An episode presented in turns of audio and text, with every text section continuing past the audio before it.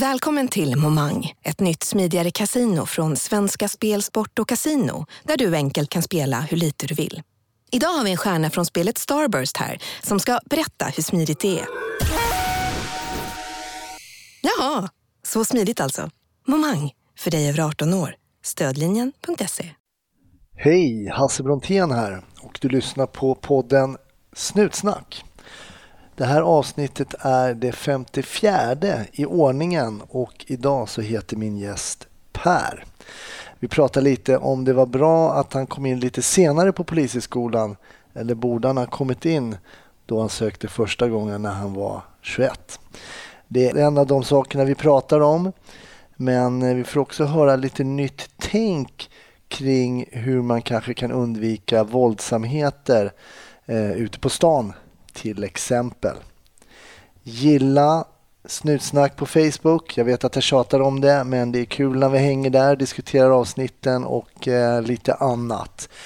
Du kan även följa mig på sociala medier, Hasse Brontén. Instagram, Twitter och Facebook finns jag på. Var ni än är, var försiktiga där ute och ha en trevlig lyssning. 1310 1070 kom. 1310 Odengatan kom. Ja, det är uppfattat. Vi tar det. Slut. Bra. Klart slut. Eh, Välkommen till Snutsnack Per. Tack. Eh, Vi har suttit här och tagit en kaffe och eh, jag har redan hört några sköna stories här ur ditt polisliv men jag är lite nyfiken också hur det kommer sig att du började jobba som polis överhuvudtaget. Det är ingen, det är ingen jättegrej. Eh, Jag, eh, första gången jag skulle söka in så var det 1994. Mm. Då var jag 21 bast. Eh, Men då stängdes polisskolan av någon anledning som Mm. jag inte vet. Nej. Och sen öppnade det upp igen senare och då, då sökte jag och kom in. Men jag har en, en, en uppväxt med två jävligt roliga föräldrar, farsor. Alltså, jag har ju mamma också Ja. givetvis. Men, men farsorna var, var eh, jävligt roliga på det sättet. De var väldigt dysfunktionella. Eh, Där nere pratar vi om en bonuspappa och Ja, en två bio- bonuspapper. Två Ja, bonuspapper? precis. Eh, Den riktiga eh, var inte där. Men, Ah, men okej. två bonuspapper i alla fall. Ja. Och Det hände alltid jävligt roliga grejer där. Så här i efterhand, när man är liten så, så, så eh, tänker man inte så mycket utan då är det farsan liksom och då är det som det är. Men när man blir vuxen så kan man få distans till det här Mm. och se att det här var nog ganska lattjo eh, män och gubbar. Eh, Vad var det som var liksom... Den ena, Björ- Björne, han var ju, han var ju övervakare bland annat då. Till, eh, till en av Söderorts mest notoriska missbrukare. Okej. Vi kallar honom för Johan då. Ja. Eh, Och när Johan inte kunde sälja, sälja sitt, eh, sitt gods så att säga eh, på marknaden då kom han alltid hem till oss. Och då, och då körde han upp med bilen och vi unga då visste ju liksom bara shit nu kommer det prylar. Och jag visste ju inte om att liksom, det här inte var okej. Nej. Och min farsa, han var ju, eller Björn, han var ju övervakare. Så det var inget konstigt. Nej. Och alltså jag, vi hade så mycket träningsoveraller, videoapparater och allt möjligt. Så, så jag vet inte om min fars, eller om, om han tog det här på riktigt stort allvar, det här med, med att vara övervakare. Men när kom du på att det här var någonting som kanske var lite fuffens då? Nej men det fattar man ju sen. Det, var ju typ, det här var ju 80-tal, det var ju knappt någon som hade videoapparater. men vi hade det och vi var, vi var inte särskilt välbeställda. Nej. Nej men ändå hade vi de här, de prylarna. Var är du uppvuxen någonstans? Jag är uppvuxen i, i Botkyrka i Alby eh, fram till jag var 12 och sen en annan förort då, som heter Salem. Ja, just det. Så Alby Botkyrka är ju idag som man kallar som, ja men det är en Stockholmsförort eh, som idag väl anses som lite stökigt där ute kan man väl säga. Ja, minst sagt. Ja. Och vi hade ju tidigare eh, gäst i Snutsnack, Alex, som berättade lite om att jobba i Botkyrka och sådär. Men hur tror du att det här påverkade ditt, eh, var det så att du tänkte redan då så här, nej men jag ska förhindra att missbrukares gods kommer in i privata hem, var du så klok Ja, eller? Nej, nej. Jag har all- alltid haft någon form av rätts, rättspatos Mm. hela, hela tiden.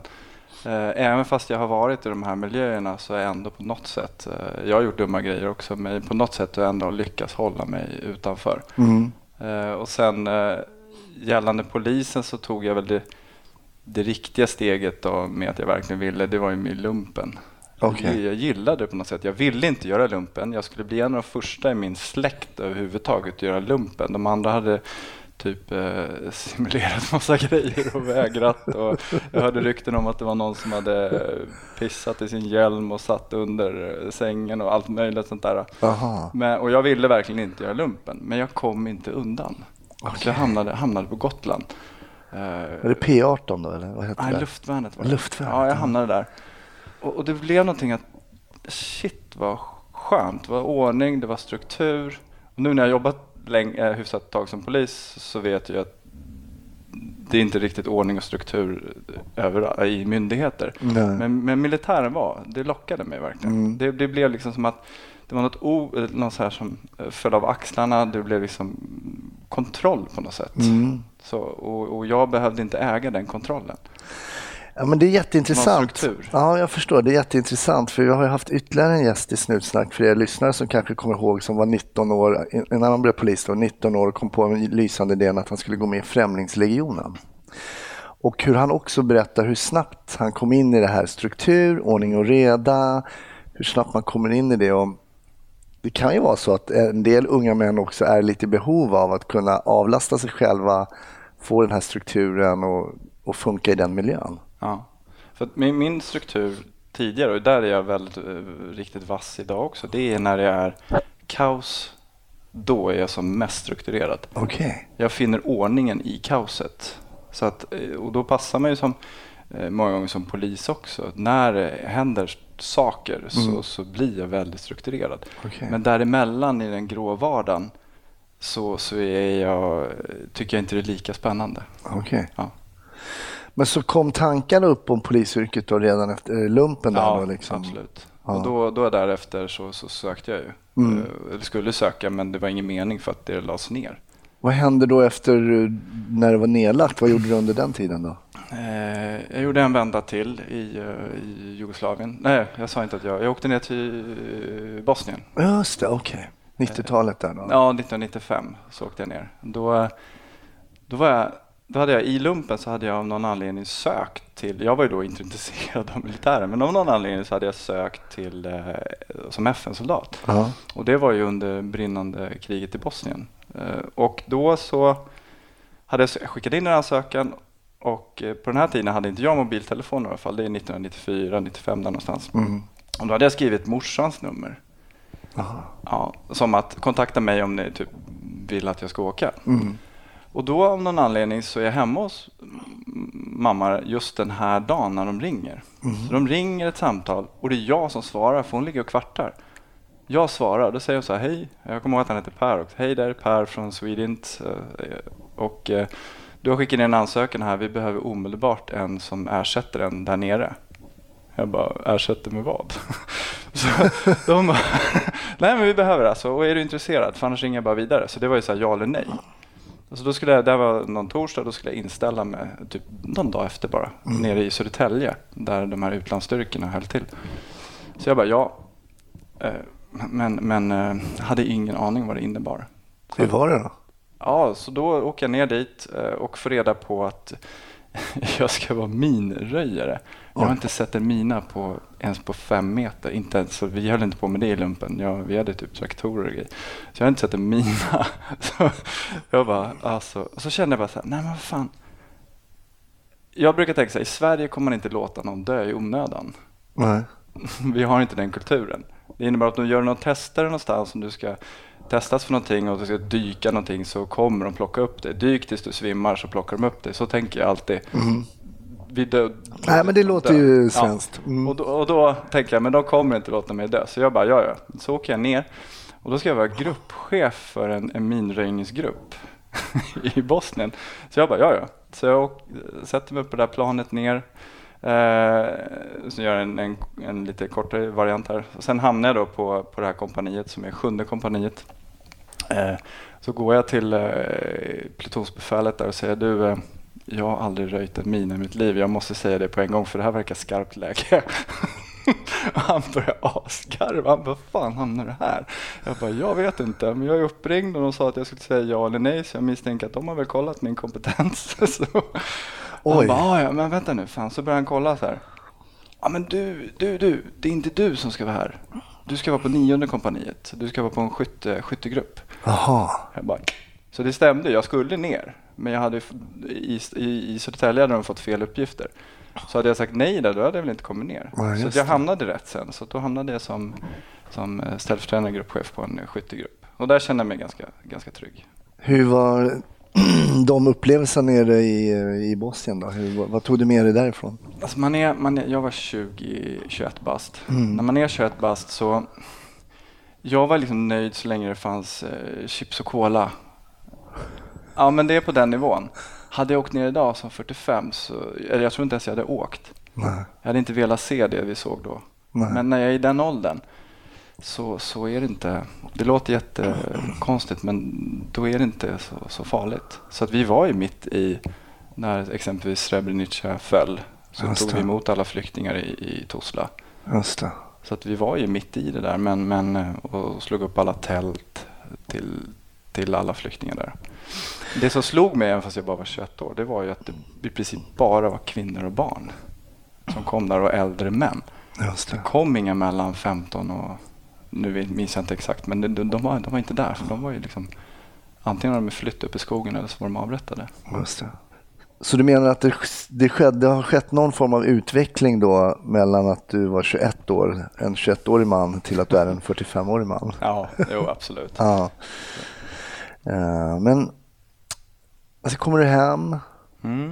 eh, det är stängt på polisskolan, Mm. du söker igen. Nej, då, då är det ju stängt. Då är det stängt. Då är det ingen, då är det ingen mening och då, då, då släpper jag det där. Men det som händer då i, i, i Jugoslavien, jag åker ner en gång till. Mm, just det. Och den historien är ju rätt rolig. Mm, vad hände där? Då, då ska Sverige öppna upp ett, eh, då har det blivit fred, ett fredsavtal. Mm. Eh, Och då ska Sverige skicka en pluton eh, med, jag ska åka ner och jobba med data. Okej. vara datatekniker. Du är mångfacetterad. Ja, eh, jag, ja men det, det, hade jag, det hade jag grejat. Men när vi kommer ner till, till Danmark där vi ska ha utbildningen så, så visar det sig att det är inte vi som ska skicka den här typen av, av soldater utan det är Danmark själva. Men då säger de så här, "Ja, men fan ni svenskar ni är ju, ni ni är så pass kunniga om det mesta ändå. Ni har en hög utbildning för det mesta och ni, ni, ni framförallt har ni inte tummen mitt i hand, även fast det är exakt vad jag har. men jag bara, ja, ja. Och så eh, en, är det en, eh, så ropar de upp så här, ja, har vi någon eh, som kan, har vi någon elektriker, typ någon elingenjör här? Och då hade vi det. Då hade vi Jonas, han var ju det. Mm. Så han bara, ja, ja, jag är det. Bra, du tar, tar det uppdraget. Och sen gick det lite laget runt här och till slut så frågade de så här, ja, finns det någon som är VVS, VVS-are? Jag bara, "Nej, men det där kan jag inte, jag kan ju inte säga det. Så jag bara, ingen säger något. Och så är det någon som bara, men fan. Och då är det den här Björne som jag växte upp med, han är VVS-ingenjör. Mm. Och de bara, men din farsa är ju det. Fan hur svårt kan det vara? Det måste ju du kunna också. så jag bara, Du räcker upp handen? ja. Fast du inte Ja, är som det här vi pratade om innan. Just Hur det. svårt kan det vara? Hur svårt kan det vara? Ja, det, ja VVS, vadå? Jag kan. Så, så jag åker ner som eh, VVS-are. Hinner du ringa till Björn och fråga Nej, lite? nej, nej, jag, jag åker ner där till, till, till Bosnien en gång till då. Ja. Fast den här gången som VVS, eh, VVS-are. så jag, jag hamnar, hamnar där Oh. och polarna, eller de jag jobbar med, de vet ju om att det inte är så. Mm. Vi måste hitta något eh, sätt här att överleva.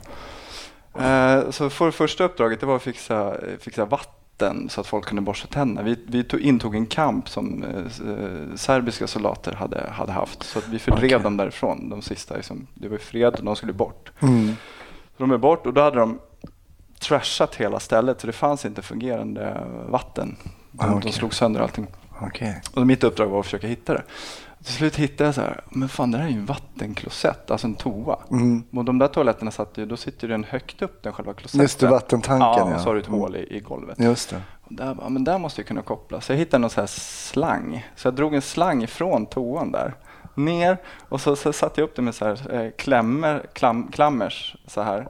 Eh, och så stack jag hål på den där så det bara sprutade vatten.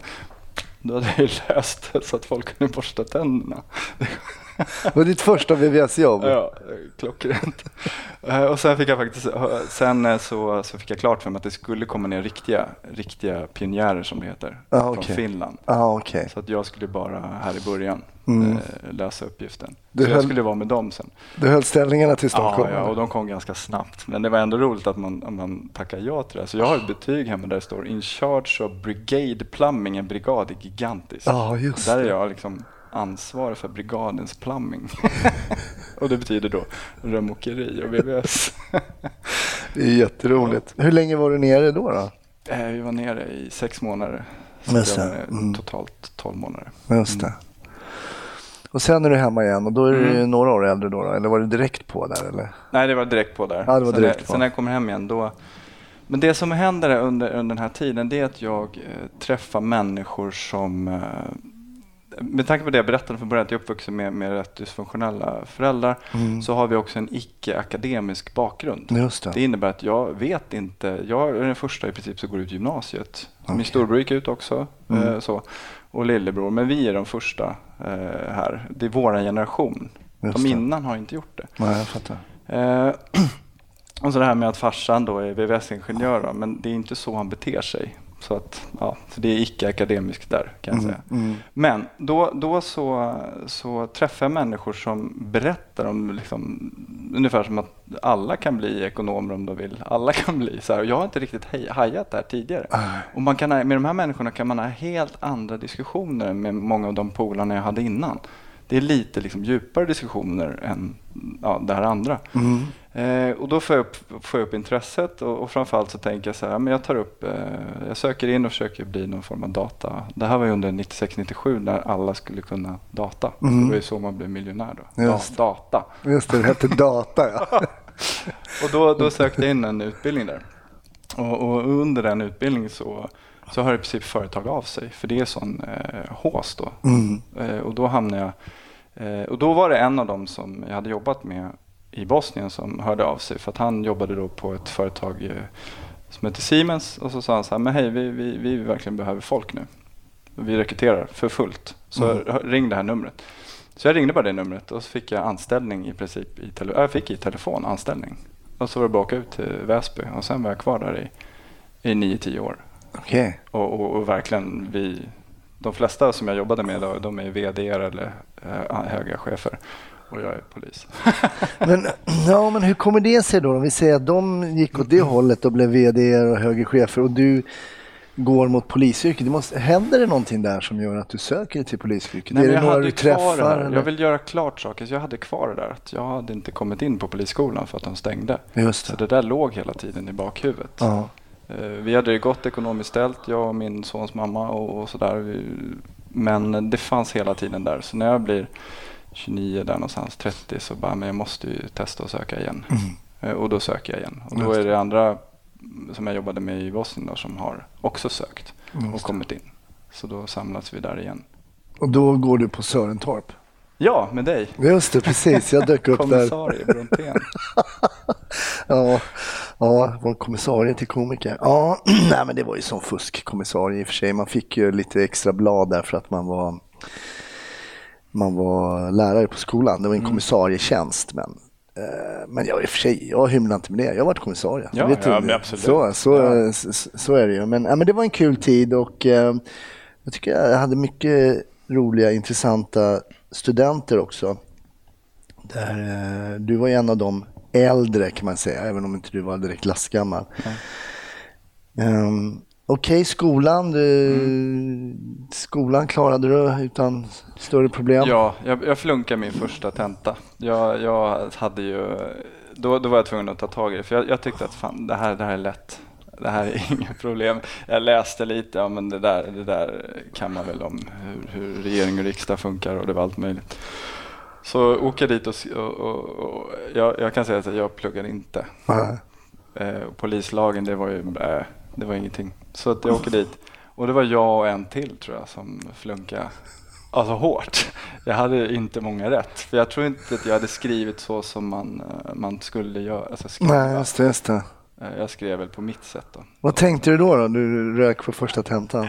Alltså, nej, men då, då, då verkligen skärpte jag mig. Mm. Alltså, då bara shit, det här, nu, f- nu får jag skärpa till mig. Mm.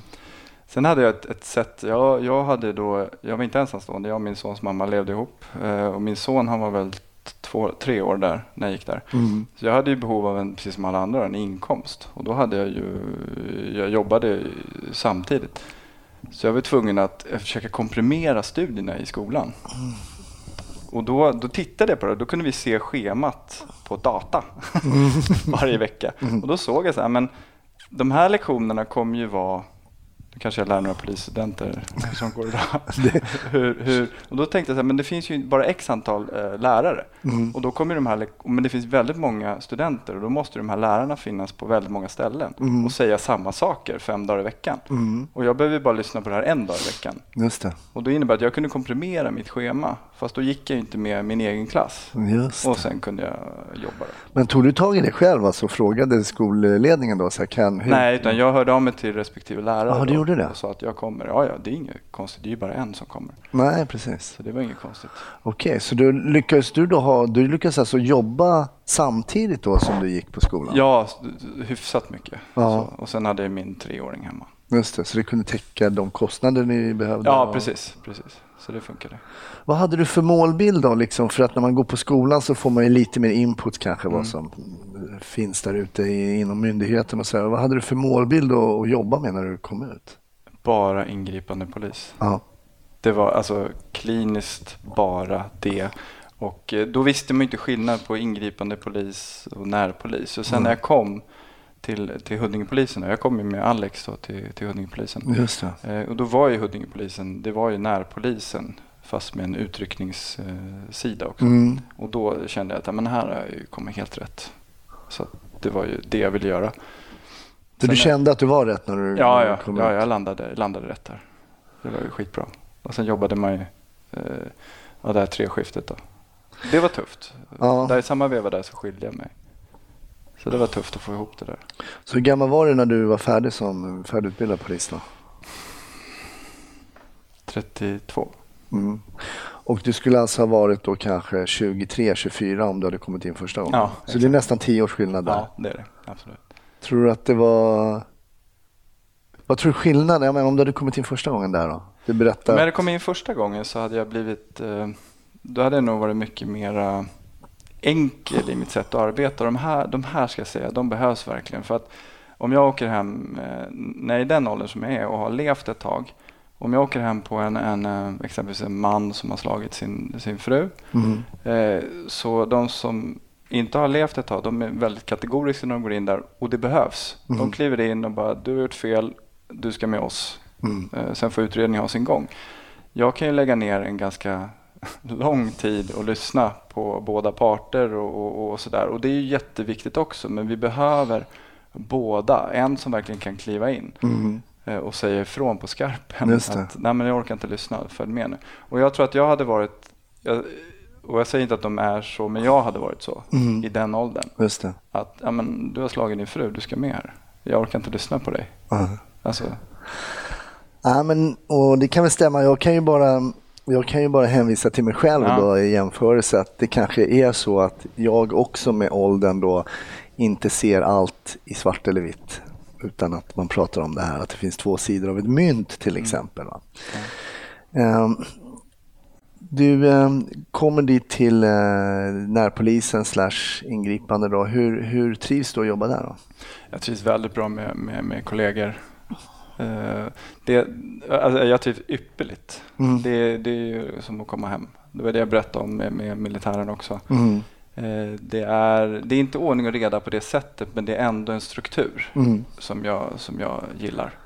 Men om du jämför med det med det tidigare jobbet som du hade när du jobbade med data. Ja. Eh, känner du att du är mer rätt eh, nu när du har kommit till... Ja, vid sidan av lönen så är jag ju mycket Ja. mer rätt. Lönen var ju ett, det var ett hån. Mm.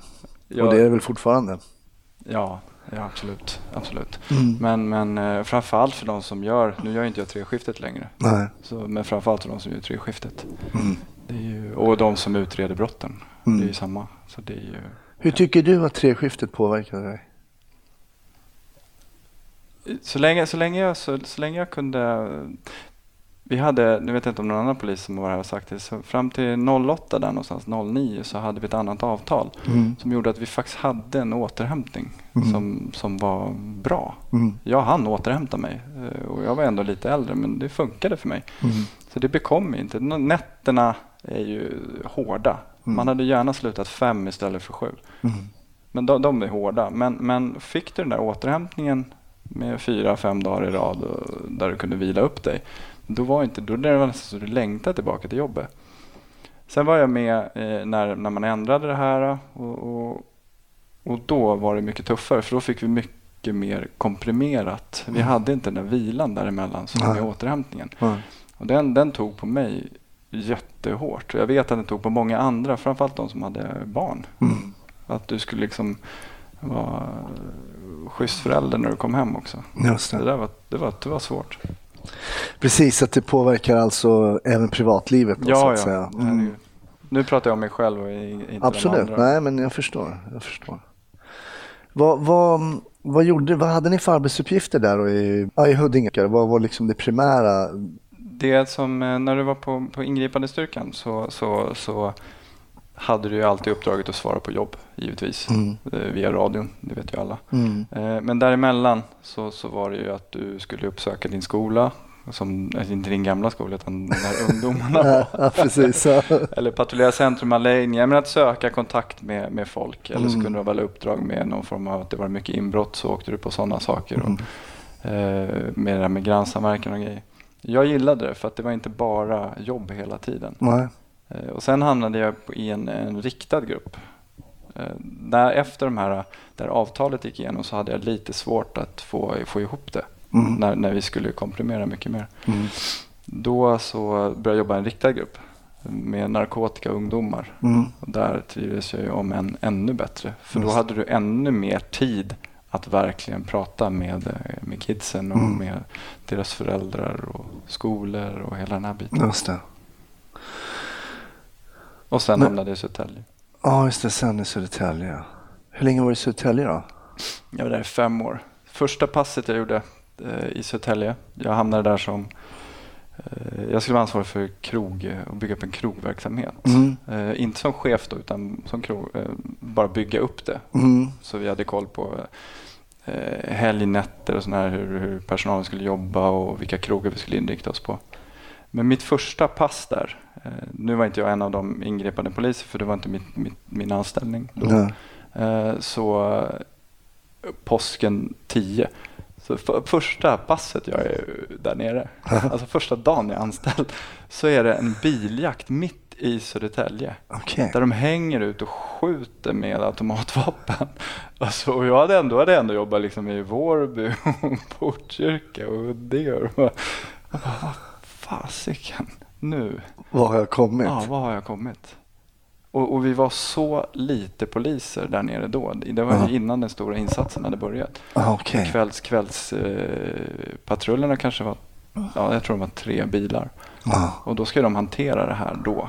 Ja, det var helt, och det ligger långt, det är ju avsides för andra att komma ner och hjälpa. Ja, Så det är ju en bit att åka. mm, det är det. Ja, så det var, jag bara, herregud alltså. Så fick du lite så här second thoughts, så ska jag Ja, gå eller- tillbaks till eh, Ja. Huddinge. Ja, precis. precis. Ja. Ja, Huddinge Södertörn var ju större. Där fanns det ju mer eh, bilar. Mm. Så. Men kom du att trivas i Södertälje trots eh, det här första passet? Eller? Ja, ja, ja. Och sen blev det det här dubbelmordet på Oasen. Och det var ju då insatsen sattes igång. Ja, just det. Han gick in och sköt den här fotbollsspelaren Just det. och hans, eh, tror det var brorsa eller kusin. Och sen så satte ju den här jätteinsatsen igång. Mm. Och då, Var det då blev man sköt mot polisstationen också? Var Nej, det, det var långt tidigare. Ja, det var det? Ja, det var 2005. Okej, det var Så redan är då? 2010. 2005 Tappade jag. sköt man mot polisstationen. Ja, just det. Och efter det så öppnade man ju sen upp Ronna, Ronna polisen, Mm. Ronna poliskontor där uppe. Och då blev ju han, eh, han som är chef i Botkyrka då, Alex chef, blev ju chef över Ronna. Erik. Idag finns det ju, jag har faktiskt inte sett det, men det går ett tv-program som heter Södertäljepolisen. Jag har, ja, har du sett det? Eller? Ja, jag har sett, jo, jag har sett det. Ja. Ja. Är det, det är kanske värt att titta på om man är intresserad av polisarbete. Ja, Så. för det, det som speglar där, det är inte den det är inte bara den grova organiserade brottsligheten, utan det är ju det här vardags, eh, jag kallar det för gegget då, men Mm. fyller. Ja. Det är ju det du får se. Och Mm. folk som inte kan bete sig i trafiken, folk som inte lyssnar på tillsägelser. Det är ju det. Ja. Just det här folk som inte lyssnar på tillsägelser, alltså, det är så intressant för det skulle, jag vet inte, ibland så har ju vissa personer problem med auktoriteter, att man, att man helt enkelt blir tillsagd att göra en sak som, av någon annan, fast det är en helt rätt sak. Men bara just att man blir tillsagd, det är det man Ja. har stora problem med och det skulle underlätta om folk bara ibland kunde, kunde släppa det. Ja, jag- vet. Jag har må- många, många sådana exempel. Jag började prata med det här innan om att vi, jag var eh, Näpo befäl, befäl heter det i Mm. Södertälje. Då är man gruppchef Mm. över en grupp. Och den gruppen eh, jobbade då eh, mestadels eh, med eh, centrumfylleri. Vi, Mm. hade, vi höll ordning i centrum, Södertälje centrum. Mm. Eh, Men i det uppdraget så ingick också att ha eh, helgarbetet. Mm. Så varann, min grupp jobbade, de jobbade varannan helg. Och det gjorde de flesta poliser i Stockholm på den här tiden. Mm. Eh, Det gör de säkert idag också. Men då var det varannan helg i varje fall. Och då var var- varannan helgarbetet var att se till så att folk inte slogs helt enkelt. Mm. Kort och koncist. Mm. Och, då, och, och, och slagsmål har ofta koppling till fylla. Mm. Eh, Och då, då hade vi någonting där nere som vi kallar för beteendesamtal. Det innebar att vi efter helgens arbete så ringde vi upp till människor som hade betett sig jävligt, eller väldigt illa på, på stan. Okej. De hade inte då lyssnat på när vi sa till dem eller de eh, kallade andra människor för något. De stod och pissade på någon bil, ibland även polisbilar. Eh, och då, då, jag tar ett, ett exempel som Mm. jag tycker är ganska roligt. Eh, Då, eh, får, då ringer de från en krog i Södertälje eh, och säger så här. Och vi hade jättebra kontakt med krogarna. Och säger så här, Per, jag vet att det är vi som har tabbat oss men vi har en kvinna här inne och hon är, hon är dyngrak. Hon är aspackad och hon går inte härifrån. och, och, och, och, Hon vägrade lämna Ja, hon heter lämna och han tycker att det är lite jobbigt att ringa det här samtalet för att han vet att vi har lite annat att göra. Men han ringer ändå. Och på den här tiden så, så byggde vi verkligen upp kontakter med, med, med krogar. Vi byggde kontakter med alla invånare och sånt där. Vi skulle verkligen finnas till hands. Och det vet jag att alla poliser idag vill göra också. Men då hade vi faktiskt resursen att, att göra det. Eh, Så att vi åker dit. Eh, Och då mycket riktigt sitter en, en, en tjej där inne, kallar henne för Anna. Mm. Hon är ju då skitpackad. Men jag tänker så här, men mitt, eh, jag är ju ganska så här schysst. Så att jag går fram och bara, men vad heter du? Hon bara, Anna, vad heter du då snutjävel? Ungefär så där börjar det. Mm. Och man bara, jaha, okej. Eh, men Anna kom igen nu så, så går vi härifrån. Jag vägrar. Vadå vägrar? Det är ju polisen som säger till det. Du kan ju inte vägra. Hon Eh, vill och sitta så- kvar på krogen. Ja, hon vill sitta det. kvar på to- Men det, är det krogen. upplyst? Alltså har man tänt? Och... Nej, nej, nej, nej. Utan hon är ju så pass berusad så hon får ju inte vara enligt lag där inne. Nej, så, men Ja. krogen är fortfarande öppen Ja, eller? ja, ja. Så det är ju massa andra som ser här. Ah, ja, okej. Ja, jag är med. Vi bara, men kom igen Anna, vi, vi tar en taxi utanför och sådär. Och var bor du? Hon berättar och det är ju nära. Så här. Eller vi skjutsar hem dig, vi kan till och med ta det. Vi vill ju bara att hon ska därifrån. Mm. Hon bara, nej. Ja, så eh, lite, lite övertalning så börjar vi gå därifrån. Eh, och då helt plötsligt så bara kastar de sig runt någon form av stolpe där inne och sätter sig händerna runt så här och bara, jag tänker inte gå. Jag bara, åh fan, det här, nej, ja, ja, jobbigt, jobbigt. Bara, men schysst. Jag, typ, som polis, man bara, men schyssta då. Ja, snälla, snälla. Ja. För jag tänker nu direkt här att det kan bli ett scenario när ni står och bänder på en kvinna som håller sig runt en, en sån stång inne på ett Ja. ställe i Södertälje. Och det vill man kanske undvika. Nej, och det enda hon har gjort är ju att hon har Är för- blivit överserverad. Så egentligen Ja. den som har begått eh, själva brottet är ju serveringspersonalen. Just det. Men, men hon ska i alla fall därifrån oavsett. Mm. Eh, och sen får vi hantera de andra sen. Men till slut så, så följer de med i alla fall. Och då tänker vi, ja men nu, nu vill hon bli hemskjutsad. Nej, det vill hon inte. Utan då ska hon minsann med till fyllecellen. Hon bara, nej, nej, jag, jag, ska, jag ska in i fyllecellen. Jag bara, och till slut så blir jag irriterad. Och, och, och eh, inte lack, jo jag lackar. Så jag bara, ja, men då blir det fyllecellen. Så då ringer jag till vårt stationsbefäl eh, i Södertälje och så säger jag så här, men jag kommer in med en kvinna, hon ska inte vara här. Hon ska hem, hon bor i närheten, hon har en man hemma som kan ta emot. Det, det vet vi.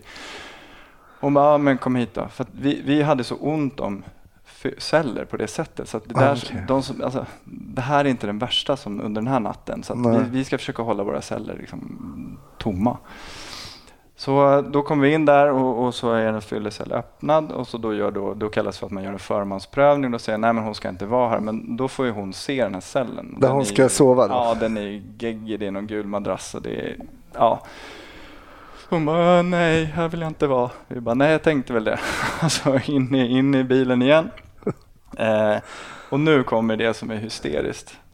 Då, då sitter min eh, kollega i, eh, i baksätet och jag kör Mm. fram. Och helt plötsligt hör jag min kollega bara "Ja, men för helvete, lägg av!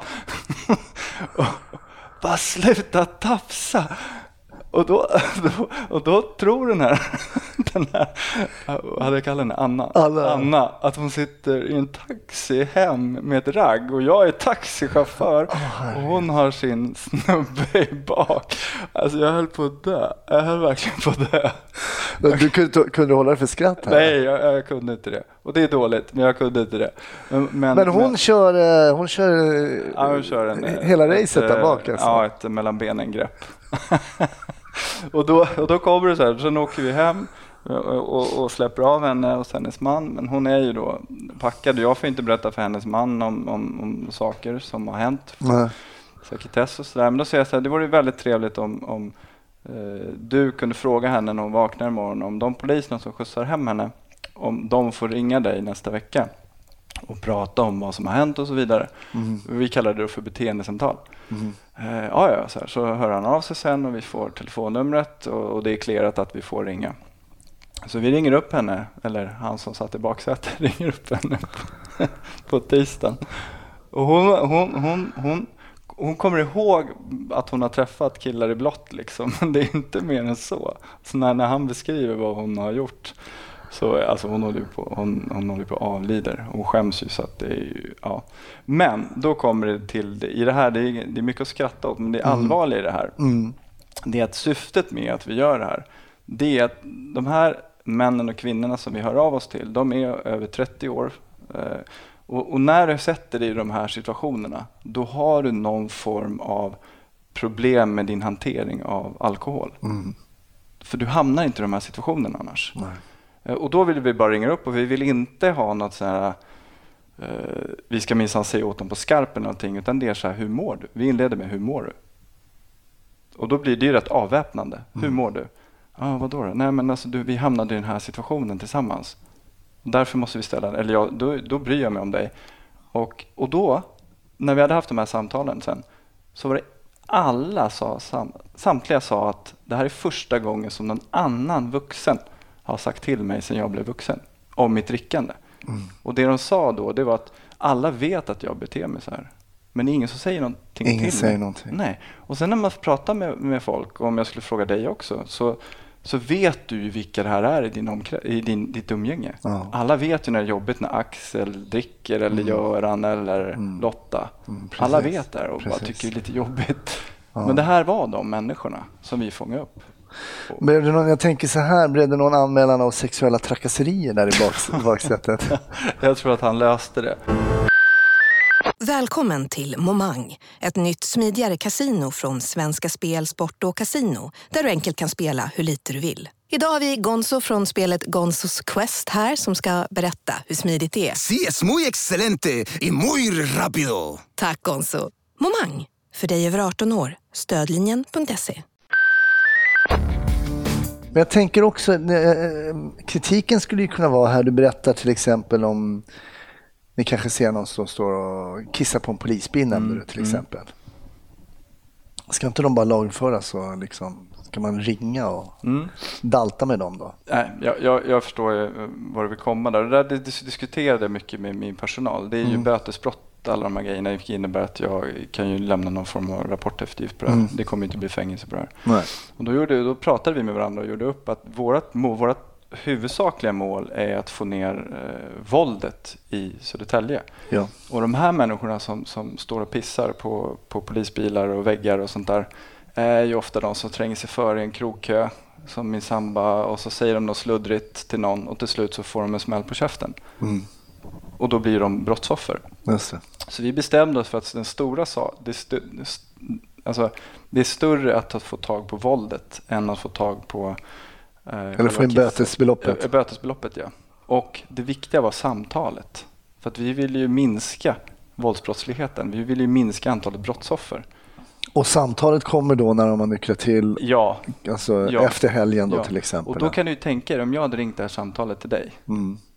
Nej, Du jag, sitter i baksätet och tafsar på en kollega till mig. Och sen så ser du, nästa gång, du, du, du kommer ju knappt gå ut i Södertälje igen. Men om du gör det och träffar på mig så Jag- har ju vi den kontakten. jag tänker också, eh, jag kan bara eh, tala om mig själv, men jag tänker också att jag kommer ihåg att jag gjorde också en del korkade grejer i mina unga dagar. Men eh, just samtal med vuxna där man var tvungen att verkligen sitta face to face och det var oerhört jobbigt tyckte jag. Och jag tror att många ungdomar tycker att det kan vara väldigt, väldigt jobbigt. Så jag tycker att eh, ja, men jag pressade dig lite där, för jag tror att det är många som kanske tänker så att de ska bara straffas liksom. Men du menar att det här kan ha en effekt som är bättre än att ge dem en bötes? Jag, jag är inte naiv och säger så här, i, i Stockholms innerstad så, så en, en, en, eh, utanför Stureplan att det går att jobba på det här sättet. Nej. Men när du jobbar i en lite mindre, mindre stad Mm. och vi hade den, den resursen och vi hade ett mål som var Mm. väldigt uttalat, att vi ska minska våldsbrottsligheten. Eh, Då måste man också titta på inte bara gärningspersonen utan titta på vilka riskerar faktiskt att eh, råka illa ut samtidigt. Mm. Och då var det inte för att eh, sekundärviktimisera dem eller någonting utan mer bara ett samtal. Hur mår du? Eh, hur har du med ditt missbruk? Hur kommer det sig att du, du eh, hamnar i den här situationen? Ja, att du står och pissar på polisbilen exempelvis. Det var ett avancerat ord, sekundärviktimisera. Ja, alltså, jag, det här är inte meningen att om det är någon som har fått stryk på stan Mm. så kommer vi inte sen eh, försöka göra dem till att de är skyldiga till det. Det är inte det jag menar. precis. Nej, jag förstår vad du Eh, menar. Så, det är det som är. Utan då, då där och då så är vi givetvis på deras sida och ska göra allt vi kan för att utreda det brottet så att de får upprättelse. Men det, det jag pratar om är här innan det har hänt. Mm. Nej, men det är intressant för vad du pratar om är egentligen att behovsanpassa det här. Det är som du säger, jag menar, har man, är man i ett distrikt kanske här inne i city, jobbar kring Stureplan där man har en hög, väldigt hög omsättning på Ja. kanske berusade människor, eh, människor som eh, strular till det liksom, så, så har man inte tid och, och, och sådär. Men, men i, i mindre samhällen och på mindre orter Mm. så låter det som en, en, eh, en klok väg att gå. Men vad gör du just idag då? Vad är din arbetsuppgift just Idag är idag? jag på, på Norrmalmspolisen Ja, där du har varit tidigare. va? ja precis. Jag har Ja. jobbat här. Jag jobbar som något som heter kommunpolis. Okej. Eh, Det innebär att... eh, Aldrig hört talas om. Nej, precis. Det är det nya. I eh, 2000, det är det är massa nytt. Men 2015 så om, ombildades polisen, Mm. vilket ni kanske har pratat om tidigare. Eh, och då inrättade man funktioner som hade hand om den brottsförebyggande verksamheten som Mm. är ansvarig för den. Och på Norrmalm har vi sex, sju stycken sådana.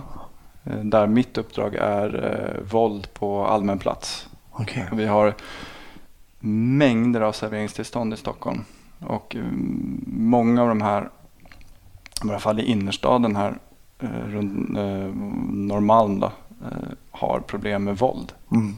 Eh, väldiga problem. Och, där är, det, eh, nu, och det är det jag har hand om. Jag har samverkansdelarna med krögarna, med eh, tillståndsenheter och sådana där saker.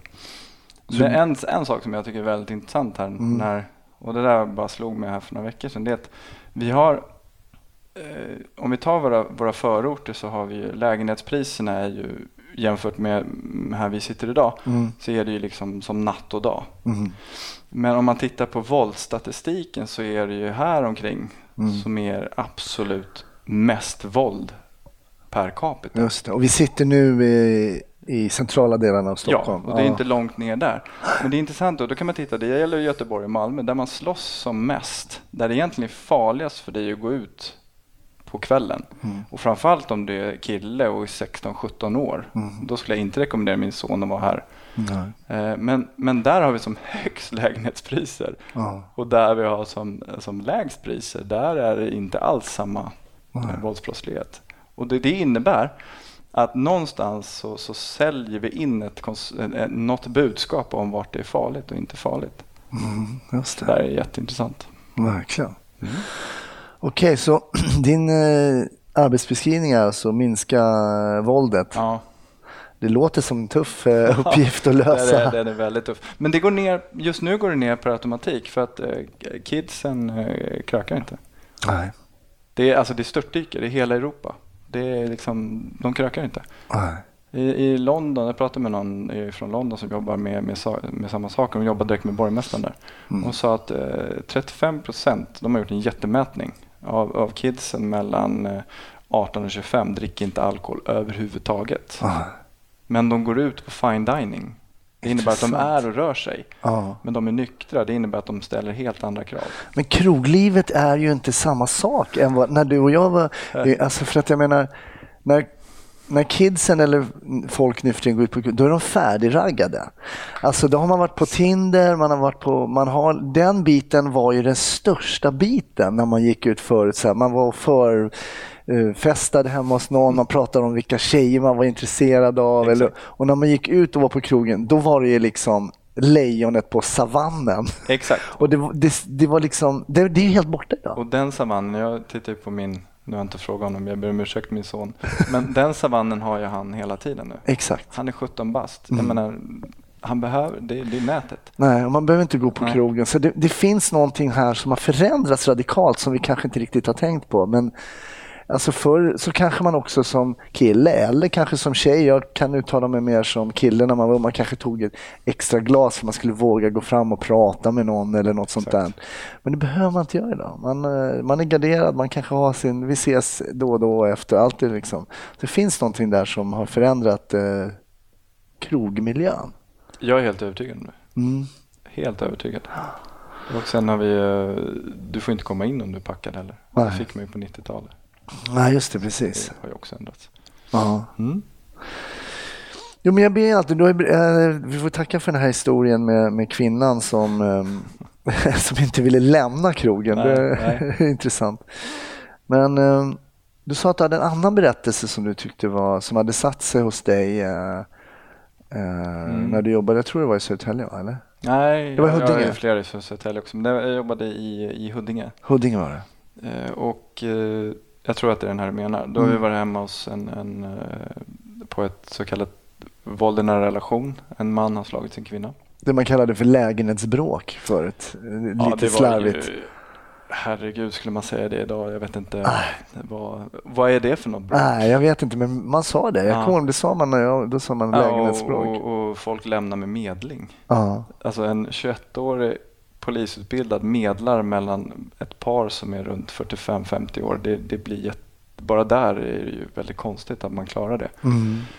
Men, men eh, vi medlade i alla fall inte. Nej. Utan vi är på det här och det är en man som har slagit sin kvinna kort och gott. Mm. Det är en, eh, misshandel. Eh, och vi är där. Och eh, det är jag och en kollega. Mm. Så vi eh, griper mannen. Mm. Eh, tar med honom till bilen. Eh, och vi är bara två poliser där. Så det vanliga är att det kommer en annan patrull som tar själva gripet och så är vi kvar och eh, handskas. Men i det här läget så, så måste vi i alla fall ut med mannen härifrån och det har inte kommit en till patrull. Så vi har inte fullständig kontroll på situationen så. Eh, Men då så vänder han sig om när vi är på väg att gå så kommer den här frun efter. Hon säger någonting på, på arabiska som inte jag förstår. Ja. Eh, barnen står här runt omkring, jag kommer inte ihåg om det var två eller tre, men det är, det är ett gäng, gäng ungar. Eh, han vänder sig om, tittar på henne och så säger han någonting på arabiska. Och jag ser hur, hur barnens ögon lyser som att livet rinner ur dem. Oj. De, de tappar ju lysten. Och Oj. jag ser att hon... eh, Alltså hennes- rädsla. Ja, liksom. rädd, de blir livrädda och hennes axlar sjunker ner och, och hon blir livrädd. Så att han säger några välvalda ord där som inte jag förstod ett ord av och min Mm. kollega förstod ingenting heller. Men jag förstår att det han sa var extremt allvarligt. Vi tar ut honom i bilen, jag försöker få honom att berätta vad är det du har sagt. Han vägrar givetvis då att säga det till mig. Vad är det för ålder på de här kvinnan och mannen ungefär? Men, men 40 kanske, Mm. Mm. där någonstans. Mm. 40. Mm. Kan ha varit yngre också. Det är att jag tycker att jag är så jävla ung. Det där är också något vi kan diskutera sen. det kan vara. Men 40 nu. Eh, kör in honom och sådär, det är inte mer med det. Men jag känner att det han har sagt, det måste... Frågade ni kvinnan också? Där? Ja, hon sa inte. jag frågade kvinnan. Ja, du gjorde det? Ja, ja, jag gick ju tillbaka. Så att, eh, han blev kvar i bilen där med, Ja. med, med min kollega. Vi försökte först, så här, men jag, jag bara, jag måste få reda på vad han sa. Var, var det här, de här meningarna som du inte förstår, Ja, det var så tydligt för dig att när du såg reaktionen att det var någonting Ja. hotfullt? eh, ja, d- dödshot eller att jag ska mörda dina föräldrar. Det var, någon, det var åt det hållet. Mm. Det var, alltså det var, Det måste vara oerhört frustrerande Ja. att, eh, att... eh, För det är ju intressant hur man också kan uppfatta ord som inte man förstår ja, på en reaktion hos en motpart. Då. Exakt. Ja. Och, och, och som jag beskrev det, det var som att de här barnen, att hela deras livet, liksom, det bara rann ur dem när pappan sa det här. Oj. Och, och nu vet jag inte exakt vad han sa, men det, för, för, historien fortsätter. Och då, då skriver jag mitt eh, PM sen. Hon berättar inte heller vad det var han har sagt. Men för, om jag får fråga, för du skriver ju en separat anmälan Ja. först. Du skriver så här, ja, brottet är misshandel. Ja, ja. Så. Men den här, det här PMet, då, promemoria som det Mm. står för, det, den skriver du alltså, det är en separat handling då? Den ligger i, i själva eh, Du anmälan. bifogar den också? bifogar anmälan för att den är så pass viktig om en utredare kan få reda på via henne. En utredare måste ju då också ställa frågan till, för det till den här kvinnan då, vad var det han sa? Just det. För det, det i sin tur kan ju lägga på allvarlighetsgrad på eh, Just det. brottet som han gjorde innan också. Så du tycker att det här, det du upplevde här så, som du kände var något allvarligt, det vill du skriva ett separat eh, PM, PM, ja. om Mm. till, eh, de, Utredaren. till utredaren? Ja, Okej. Även fast jag inte har förstått någonting av det som sades. Ja, mitt PM är ju hur barnen reagerar, hur hon reagerar, hur han säger det. Jag försöker beskriva det med ord, Mm. hur jag uppfattar Mm. situationen. Eh, Var det liksom en lång harang eller var det bara ja, det var, korta? ja, det var, det var långt alltså. Ja, det var det. Ja, det var ju så här. Och det var inte de här klassiska grejerna utan det var verkligen eh, någon, du kunde se att det här var inte din slyna eller någonting sånt där utan det var rejält. Okej. Mm. Ja, nu sa jag något på radio här. Eh, fan. Och så svär jag direkt efter. Ja. Nej, men det, det här är, vi, vi, pratar, vi pratar med, ehm, Ja. Med den, eh, vad ska man säga, eh, enkle mannens språk här. Ja, mm. Men det var inte de orden utan det här Nej. var någonting helt annat. Eh, Jag skriver här och sen eh, blir det inget mer med det. Jag, jag blir kontaktad senare men det är efter en händelse som jag ska berätta om nu som hänger samman med den här. Okej. Då är vi ute och jobbar ett eh, nattpass, jag och en kollega från Huddinge. Så när vi, då får, får vi in ett larm om, och larmet är, eh, och vi ligger i Segeltorp någonstans, larmet är en pågående våldtäkt Oj. på E4. På E E4? Ja, så vi bara, E4? Ja, men det måste ju vara i närheten av E4. Mm. Men, eh, men så, så vi bara står på. Det är ju jättekonstigt larm för det första, så det kan ju vara en skäring. Men det är tydligen flera som har ringer samtidigt om att det händer någonting på E4. Så vi står på och det gör givetvis andra patruller för det här går ju ut som ett allanrop till eh, flera patruller. Eh, och så när vi, när vi kommer så kommer, råkar vi hamna på fel sida av vägen, av motorvägen så att vi kommer i fel riktning. Så då ser vi jag tror att det är brandstationen vid Vårby gård som vi ser ner på motorvägen. Då ser vi att det händer någonting där. Det är en man som sitter på en kvinna. Mm. Alltså, det, händer, det, det, det händer ju. Mm. Vänder runt och då är det några andra, några andra patruller som har eh, hunnit före på andra sidan. Då. Men då, då när vi går ur bilen och så tittar jag på den här gärningspersonen som har suttit ovanpå den här kvinnan. Och då är det han Tidigare från Ja, eh, som, som säger det här som vi har gripit. Som säger det här till sin, sin kvinna. Hur långt har, lång tid har det gått det är, några, de det, är några, det är några veckor bara. Några veckor. Ja. Och då är det han som sitter på henne. Och jag bara, alltså jag känner igen honom. Jag vet ju inte exakt då vad som har hänt. Nej. Eh, kvinnan är helt, eh, förstår, vettskrämd. Slåss ju för sitt liv. Eh, nu kan jag gå in på saker som jag inte visste då, men som jag vet nu. Då. Mm. Och, då, och då är det så att vi, vi spärrar ju av här och så vidare. Och så vidare. Eh, och då visar det sig att den här mannen då, det han har sagt till henne, det är ju att han ska döda henne. Mm. Och han har sagt det så allvarligt så att hon fattar ju att det här kommer att ske. Barnen fattar ju att det här kommer att ske. Eh, I den här bilen som han har, hon har alltså kastat sig ur i farten. Det är inte i farten men hon har försökt liksom öppna dörren och, och han har ju då sagt tydligen då att vi ska ut och åka, jag ska prata med dig. Eh, och hon fattar på vägen då att någonting stämmer inte. Hon, så hon öpp, ska öppna dörren på motorvägen och dra ut. För att hon ska fly för sitt liv. Han eh, stannar ju då bilen på något sätt och då flyr hon ut och då får han tag på henne direkt. Och därför är de på, mitt på E4. Oj. Ja, och, och, och då påbörjar han ju sin gärning så han skiter ju fullständigt i att eh, det här är mitt i, ja, där bland, bland folk. Ja, Vi kör ju bilar. Han bryr sig inte om uh, Han alltså, bryr sig inte om någonting. eller Nej, någonting. nej. Eh, och då, eh, han grips ju så vidare. Och, och, och sen i bilen får jag reda på sen, det var inte jag som hittade det, så, Nej. så hittar ju då att han, ska, han har ju då rep och bensin och grejer, spade och ska ju då göra sig av med henne. Mm. Det är det, så det var Ah. nog det som han sa där i då. Och då bevisar det ju att ett PM är ju väldigt viktigt för att det bevisar ju också att han har övervägt det. Mm. Då är det inte stundens ingivelse. Nej. Då är det planerat. Och då är vi Precis. på mord. Så din iakttagelse där på platsen kan vara väldigt viktig Mm, eh, senare, trots att du i det här fallet inte förstod vad som sades. exakt. Men jag känner ju att någonting... Nej, men precis ja. Ja. Hur kommer det sig att den här historien har stannat eh, liksom så pass eh, mycket hos dig? Men det är nog när barnen, när barnens... Jag har varit på många som skriker åt varandra. Mm. Jag har inte varit på många där, där, där du ser att livet liksom, det bara, de bara dränerades.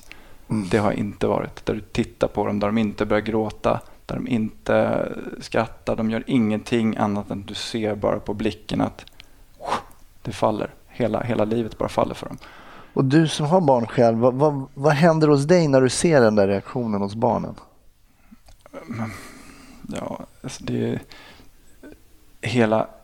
Och det där är ju intressant. Det är, det det är först efter jag har fått barn som jag, som jag kan leva mig in i det här. Och då är det de här försvarslösa barnen som de enda de har och som de ser upp till där och då är ju sina föräldrar. Mm. Och så gör föräldrarna det här. Det innebär ju att det finns ju ingen annan trygghet i närheten. Mm. Och mamman är ju, och pappan här är ju deras trygghet. Mm. Det är väl det. Och det där är ju någonting som sen jag fick barn själv. Just det. Så hela deras trygghetsbubbla Ja. spräcks i det här Ja, läget Ja, och ett direkt hot inifrån Ja. liksom, eh, trygghetszonen på Ja. något sätt. ja. Och, och vi har ju också varit där och tagit honom just då. Och så säger han det här. Och jag vet, vet ju inte hur mycket de kunde sådär, men de förstår nog att pappa kommer nog inte tillbaka. Nej. Ja. Nej. Så. Vet du vad som hände vad gäller dom och sådär? Blev det... Nej, jag vet Nej. inte. Eh, det vet jag inte. Och det är också intressant det där med att man åker på, du åker på ett jobb som sitter väldigt starkt kvar i din minnesbild. Man kan ju på något sätt, även om man inte får de känslorna som du fick, men man kan föreställa sig den här reaktionen man kan få när man ser Mm, barnen. mm. Sådär. Och sen får man ingen återkoppling på det här riktigt. Nej, men eh, det, det är upp till mig. Jag skulle kunna ta reda på det. Ja, Så det, mm, skulle kunna göra det. Men, eh, ja, nej, men det är många sådana där ärenden. Så att det, men just den där är ju gripande. Ja. Det är just det där när han säger det. Annars hade jag inte kommit ihåg det. Nej, men Ja. jag förstår det. Men vad gör du om eh, fem år som polis då? Sitter du fortfarande och försöker förhindra att folk ska slåss nere på Stureplan? Jag har blivit författare. Jag släpper en bok nästa vecka. Ja, intressant. Ja. Så den, Vad- eh, det handlar om Drottninggatan. Okej, och eh, terrordådet? Terrordådet eh, 7 april.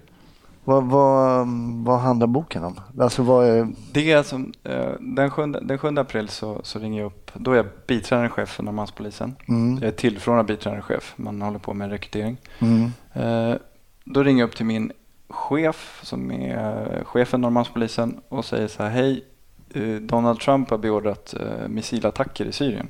mm, Och jag känner på mig att någonting kommer att ske idag. Och, jag, och, och det jag menar med det är att det kommer ske, och vi pratar om det, det är någon form av opinionsyttring. Man kommer kanske vara i amerikanska ambassaden. Eh, det kan bli någon galning som gör någonting, försöker tränga sig in på regeringskansliet, vad som helst. Men någonting kommer att ske.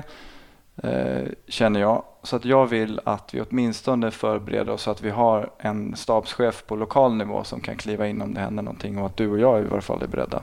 Mm. Och sen så kommer jag prata med våra operativa samordnare och sådär. Det är en ny funktion som du jobbade men, men så att vi har koll på läget, vad som händer under dagen. Mm. Mer än så behöver vi inte göra. Så. Eh, Så du, det, det, som polischef där så tänker man även på sådana alltså internationella händelser, att det också kan Jag påverka allt. sin lokala... Jag gör alltid det. Mm. Alltid det, för att allting hänger ihop idag. Tidigare fick ju inte alla reda på det innan nätet, men idag är det ju, det är ju livesända Tomahawk-attacker. Så idag får du ju reda på det. Mm. Men då, då eh, en, en väldigt lång historia kort nu, så då jobbar vi hela dagen. Eh, klockan 11 så hör jag av mig till den lokala, han som jag vill ha in i så fall, att säga att det, det, verkar, inte, det verkar lugnt vid Mm. 11. Och sen jobbar vi på under dagen. Vi gör inte så jättemycket med det här, bara att det är en mental förberedelse. Mm. Och sen så klockan fem i tre, sex minuter i tre där någonstans så, så, så kommer vår operativa samordnare upp för trappen. Du har ju varit på Norrmalm själv, det är en trappa upp. Mm, mm. Och då sitter ledningskorridoren upp till vänster där. Och då står vi och snackar där och dricker kaffe och ska väl göra helg om ett tag. Och då ser jag på han eh, att han är helt kritvit. Han är helt kritvit. Och, och bara, det händer, nu händer det. Det är, det är en lastbil. Eh, det är solklart terrordåd. Eh, och, och jag, det, det jag tänker då är att nu måste vi agera. För att det här är första gången som det här händer i Sverige. Eh, och vi måste agera lokal, lokalt nu för det kommer bara bli kaos. Så att vi sätter upp vår egen organisation direkt. Det kallas för egen organisering. Eh, och sen börjar vi invänta order, men vi börjar jobba direkt med, okej, det är våran personal som är bland de, bland de första på plats. Det kommer vara många andra också, men Norrmalmspolisen är, det är vårt område. Eh, Det är våra befäl som kommer leda, eh, vara platschefer högst troligt. Eh, Det innebär att det första vi måste göra är hur tar vi hand om dem när de kommer tillbaka. Vi kan inte ta på oss någon pistol och springa ut. Någon måste ju organisera. Mm. Och sen ring, börja ringa in folk som ska ta hand om debriefing och sådana saker. Så att jag blir helt, det var det jag sa från början, jag blir helt iskall. Det är en som jag jobbar med som, hon har inte sett det förut. Så jag blir ju helt iskall och börjar rent fyrkantigt styra upp hur vi, gör, hur vi ska göra. Så då anar jag att den här boken kommer handla om eh, det här arbetet. Ja, till viss del. Eh, ja, den handlar om det, men det är 19 röster som kommer berätta. Jag är en av rösterna som berättar. Sen, sen har vi, eh, jag och den med, medförfattaren Benne Haag har ju då intervjuat andra personer. Vi har ju fantastiska avsnitt från när man går in på Lens bland annat. Just det. Vi har ju från eh, räddningstjänsten, ambulans, hon som blir ansvarig för all, all sjukvård utanför Stockholms sjukhus. Jag hade ingen aning om det här. Men hon beskriver det och det är helt fantastisk berättelse hur hon, hon rullar in på Drottninggatan och förstår att hon tar några djupa andetag och bara Åh nej, det här är jag ansvarig för. Ja. Att det här styrs upp.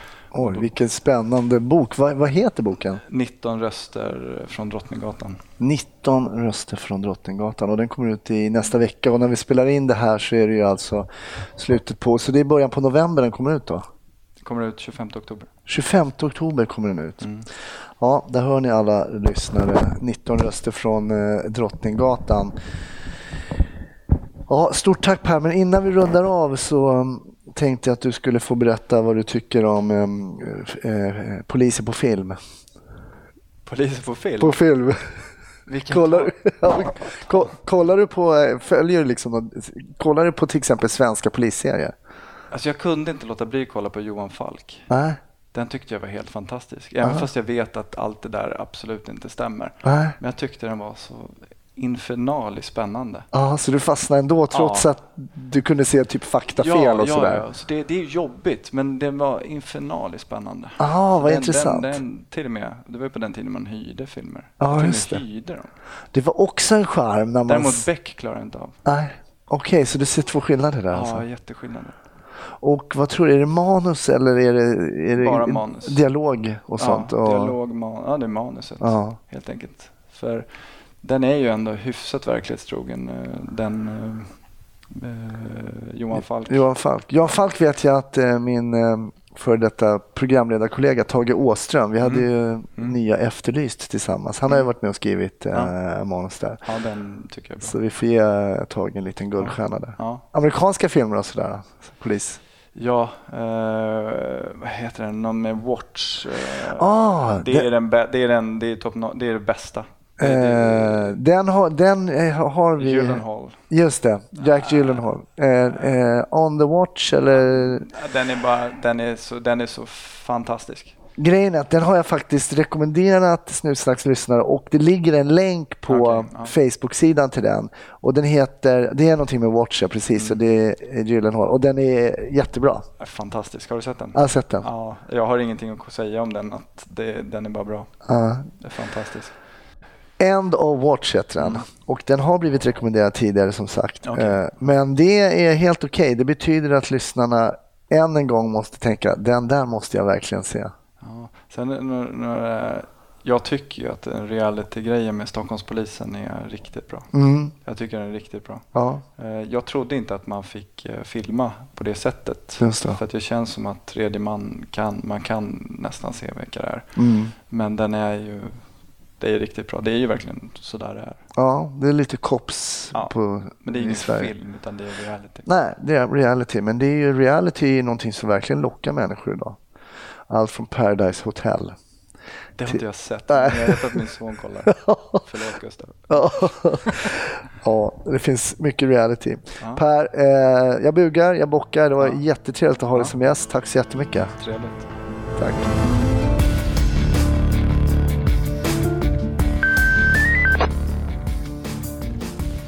Stort tack för att du har lyssnat på Snutsnack, en podd av och med mig, Hasse Brontén. Snutsnack finns på Facebook, bara att gå in och gilla. Jag finns också på sociala medier under mitt namn, Hasse Brontén. Ha en fantastisk vecka så hörs vi i nästa. Ha det fint.